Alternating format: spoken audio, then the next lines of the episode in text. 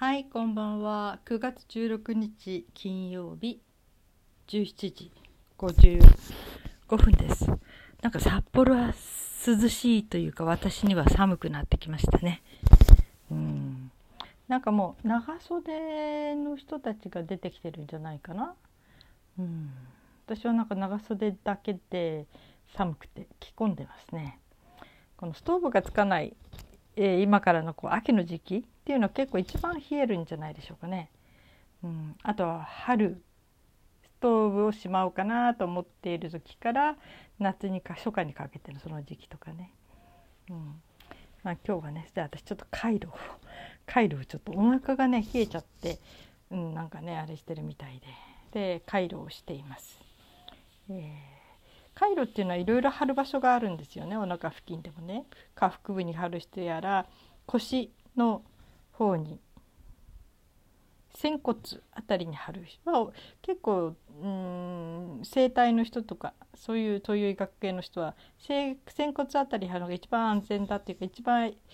いですっていうふうに言う人がいますね。あの例えば膀胱炎の時にお腹を温めるにしても直接前の方を温めちゃうとなんかああまり良くないんじゃないというような意見もあるみたいですねそれ炎症を起こしているところ直接温めちゃうのはね。だからまあ貼るとしたら仙骨。それからあと、えー、いろいろ調べてるとね、まあ、そのその専門のお灸もあるお灸じゃない。えっ、ー、と回路もあるんだけどまあ何ていうかな。お股、うん、足と足の足と足の間。要するにどこを温めるかっていうと膣の入り口ですね、うん、その辺を温めることでこう一番こう柔らかく体に入っていく温かさがねでそれが一番いいっていう人もいますねいう考えの人もね。でそういう専門の何て言ったかな、うん、その専門のそういう回路も、えー、輸出返して帰れ売ってるみたいですね。私はねあの普通の回路をハンカチとかちょっと布でちょっと厚めの布でくるんでそして当ててますね。うんえー、服と服の間に挟むというか下着と服の間に挟むというか下着とあっとの上に履いた下着の上に挟むというか、まあ、それぞれ個人あれなんだけど、うん、本当にこれはねなんか、えー、邪魔にならないあったかさなんですね。で女性の場合はそういうふうに膣の付近外側からね温めるのはとても体にいいことだと言っていますね。うん、この間あのー、うちの犬の病院に行った時私外で待ってたんですけどまあ外って言ってもちょっとまあ普通は暑いぐらいだから心配ないんだけど私はあの風風でも結構お腹に染みてくるので、うん、いや回路してってよかったなと。あの時はその本当にえー、膣の付近っていうか入り口股お股というのかしらね。を温める回路をしていったんですね。うん、まあそんなんでねなんか、えー、お腹壊さずに済みましたけどね、うん、その外で15分から20分ぐらいずっと座ってたけどベンチみたいとこに、うん、病院のベランダみたいなとこにね、えー、大丈夫でしたね。うん、で今もそこにえー、夕方からしてますね。なんかね冷えてくるとお腹がい、えー、痛み出すんですよ。それであー危ないとか思って。膣の付近を温めてそしてついでにその痛くなり始めの時はもう気を紛らわすのに歌を歌いますね、うん、もうね痛みってね怖がってるとどんどんどんどんもうそれに飲み込まれていっちゃうので、えー、そのどうしようどうしよう痛くなるとか思ってるとなおさら来るのでなるべく気をそらしてお腹が一旦温まって落ち着くまで私にとって一番いいのはその歌、うん。えー、アプリの音程バーにを凝視しながらそこに合うようにとにかく、え、必死にこう集中するというそれを何回か何曲かやってると気づいたらもう忘れてるというかねもうお腹も温まってきてるしでそういうふうに使ってますね。はい今日はボイストレーニングのシェアをしてみます。はいえー、今月2回、うんえー、一つの歌を、あのー、徹底してややろうということになってました。うん、でそのまず初めに、えーと、今日はね滑舌の練習をしましたね。うん、あいうえおいうえおあみたいなね。でそこで、えー、母音をはっきり長くっていうことと立ちつてとが私の場合はちょっと苦手みたいですねと言われてびっくりしましたそんな意識なかったんだけどね立ちつてとのつが私ね英語のトゥトゥトゥトゥ英語のねトゥなんですねという t の発音になっちゃうんですね。うん、それを先生は濁濁っていると言うんだけどで「つ」「ち」っていうね「ち」はちゃんと横に「ち」って開いて「つ」もちゃんと「つ」を入れる。なんかあの「つ」という立ちつてとの音は割とこうそれを本当にはすごく拾いやすいマイクもあるらしくて結構目立ってしまう音らしいんですよ。立ちつてとの音はね。だからこれがちゃんと発音できるということはとっても歌を聴く上で大事。歌う上で大事だということを知りました。練習しておいてくださいと言われて。はい。練習します。と思って。それで「つ」「つ」「つ」の入った歌詞で何がいいかなとか思ったらふとすぐ一番上に向かったのが「連れて逃げてよ」えついておいでよ。うん、でそのフレーズを検索すると「あ矢切の私だった」っていうのうん、あこれはまず一番最初にこの2つのフレーズが入ってるからこれでいこうかなと思って歌ったらちょっとやたらなんかね音程が私取れなくていやここれは私にはすごく難しいとか今思ってるとかですね。うん、つつつつが自分で苦手だったとは知りませんでした。つつの発音ね本当に滑舌ってね、うん、あれですね。私あのーボイストレーニングを受け出して、えー、1ヶ月2ヶ月になった？2ヶ月3ヶ月に入るかな？目に入るのかな、うん、その初めてお試しで受けたすぐ後にそのとにかくはっきり、えー、口顎の下から口を大きく開けてというはっきりそのはっきり発音してくださいということを言われて。うん、でそれからあのねアプリの方で歌う時にも気をつけてたんですよそしたらお友達がねすごく言葉がはっきりして聞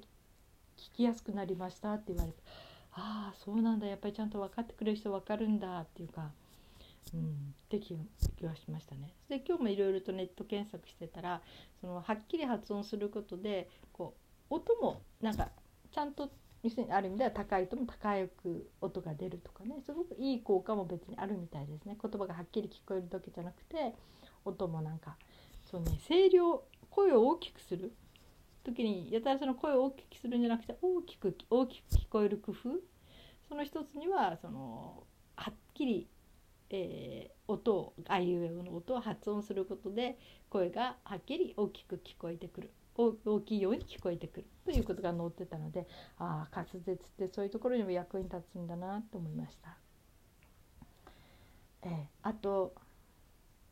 そうですね、えー、歌に関して歌に関してはうん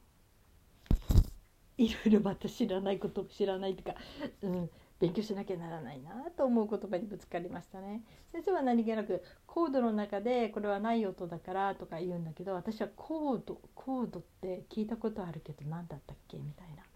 私が知ってるのはなんかギターとかねなんかの楽譜とかなんかの時にやったらあのコードが出てくるんですよ。a マイナーとか上の方にちょこっと文字が書いてあって。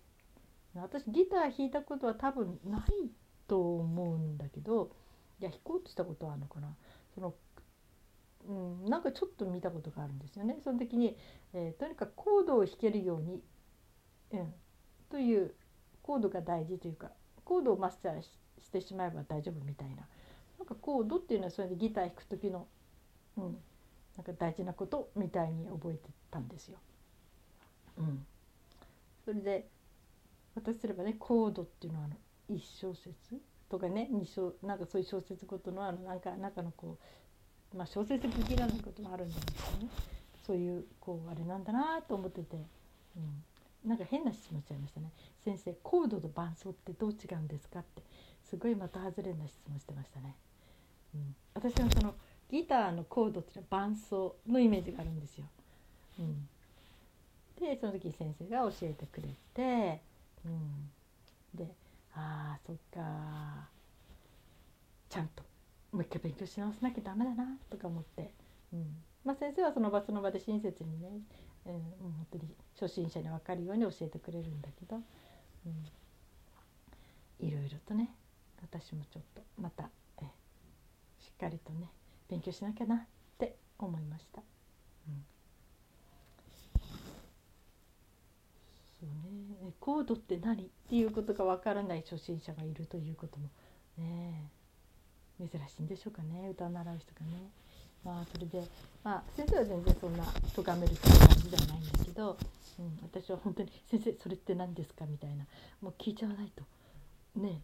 あれだと思っちゃうので聞いちゃうので、うん、たまにちょっと授業がそこでストップしてその説明がしてもらっちゃうみたいなことがありますね。でもありがたいですねそうやってその場で聞けるというのはね。そして歌に関しては、うん、その私が歌おうとしてる歌は、えー、すごくシンプルなように見えてすごく難しいところが難しいっていうのかな。こう歌をおしゃれにするために、えー、コードにはない音がこう入っていて。でそこをこう、えー、歌う時に音がぶれやすくなる。うん。私の歌を聴いてやっぱりそこの音程が取れないと音程がぶれていくっていうかね下が下がってしまったり上がってしまったり、うん、でその理由も話してくれましたね。その前の音にこうつられてしまっているということとかね。ちゃんと一つなぜその音がぶれていくかっていうこともいろいろ説明してくださいました。はい。そう。そしてねどうしてもこう童謡っていうのはシンプルに、えー、音符通りというか何て言うのかな、うん、シンプルな音楽なんだけどその大人の歌になるとそこにちょっとおしゃれみたいな飾りの音が入ってくる。それがねちょっとおしゃれではあるんだけど難しい。音を取るのがっていうね、うん、そういう話も聞きました。ああそうなんだって。だから、えー、もう一つね今日は勉強になったのはあのそうですね、えー、うんと楽譜をダウンロードする時に私よく分かんなかったから今まで何曲か例えばどうしてもコラボにこのコラボだけはちゃんとやりたいみたいな時に楽譜をダウンロードするんだけどそうたくさんはしないですよあのお金かかるからね。でもねあの分かんないからあピアノ？とかねなんか選ぶのが、まあ、適当にして選んでたんだけど、えーと、歌うための楽譜はメロディー譜。メロディーに譜付箋の譜で譜譜面の譜メロディー譜っていう風なジャンルに入るらしいってことを知ってすごくあよかった聞いてよかったって思いましたね。そうなんだメロディー譜っていうのがあるんだと思って、うん、でちゃんと歌詞がついてないとダメですよみたいな意味がないですよって言われて。だから伴奏として弾く音とそれから歌うための音と違うことがある。うん、違うっていうか、うん、その歌うための音が入っていないそこは弾かれていない演奏されていないものもあある。まああるんでしょうね、うん、だからそういうものがあるっていうのでとにかく、えー、もし楽譜でちゃんと音を取りたいなと思うんだったらメロディー譜というものを選ぶということを教わりました。うん。それじゃね。私聞いたんですよね。その音程バー？私にとって今楽器が手元にあんまりないのと。まあたまにねピアノや何かのあれをアプリをダウンロードしてダウンロードとかアプリでちょっとちょこちょこ弾いたりはすることもたまにはありますけどどうしてももう、えー、音程バーを頼りに歌っちゃうんですよ。初めての歌でも何でもね。だけどやっぱりね音程バーというのは半音ぐらいの差半音くらいのこう微妙なものはあまり要するに採点するためのものだからそれがこうはあの正確な音が取れてると限らない、まあ、その平均値みたいな感じで音の幅のね、うん、だから音程バーだけ当てにして歌っていてはということで。だから音程バーっていうのはもともとその曲を歌える人がまあそのちょっとしたこう何て言うのかな、うん、目安？簡単な今日ね、うん、それぐらいに使うもので音程バーで歌を覚えようとかそれでその曲を何かにしようっていうのは、えー、ちょっと違いますねって言われてああそれもそうかもしれないなってつくづく思いましたね。うん。まあ、かといってね,、うん、そのね全て歌いたい歌を楽譜をダウンロードしてたんじゃお金がねちょっとつかづかないということがあるからただね本当に歌えない歌はもう仕方なく楽譜ダウンロードすることがありますね。そうすると「えここにこの音入ってたんだ」とかね、うん、そしてこうピアノのあれでちょっと音を取るんだけどねええー、波長長みたいなものならいいんだけどなんかフラットとかシャープとかいろいろいっぱいついているともっと4つも5つもついてる時があってそれを弾くこと自体で私できないとか いやこれ早くいかないとかなっちゃうことがあってね。でね私が本当にいくつか、うん、コラボするためにダウンロードしたら結局あんまり使わなかったんですよ。そのメロディー譜じゃなかったからなんですね今思うとね。その、えー、素敵に演奏するためのピアノの音符だったんでしょうね。だからもうそれ全部弾こうと思ったらちょっと実力ないみたいな感じになって弾けないみたいなところがあってなんかあんまり、うん、音符がいっぱい難しすぎてできなかったみたいな感じがあったんですけど、うん、今度からそのメロディー譜というものを選んでいくと、まあ、歌うとこだけの音だけが取れればいいので、うん、まあねいいいいこれからは、うん、いいかなとか思ってますけどね。うん楽譜ね、まあ、たまにねあの昔昔ちょっと歌を習った時にそのなんかその先生じゃないかそのがついてってくれて楽譜を一緒に買ったことがあるんですよね。楽譜って言ってもホームソーイングホームホームソングみたいな200曲くらい載ってたあの昔のね懐かしい唱歌だったり割とみんながよく知っている歌謡曲でもすごくこうポピュラーなみんながよく知ってるようなああいうのが載ってる、うん、そういうのを1冊持ってるんだけどまあああいうのを見て歌うのはいいですよね特に音あの音符がない時音符じゃなくてあの音程バーがない時本当は音程バーがあっても楽譜があるんなら楽譜で正確に歌った方がいいんでしょうけどね。うん、まあ、特に私が今今月練習しようと思ってた歌はおと友達に聴かせようかなと思って歌ってる歌なので、まあ、そうなってきた時には、まあ、楽譜をやっぱりしっかり見た方がいいですねって言われました。はい、そして私が歌ったとこもどうもその音がね少しずれていく。微妙にずれている、うん、っていうのがね、まあ、音程場でもね後で歌ってみたら分かるんですよ。微妙にああずれてるみたいな、うん、でもね点数的には90点91点いってるんだけどやっぱりそのね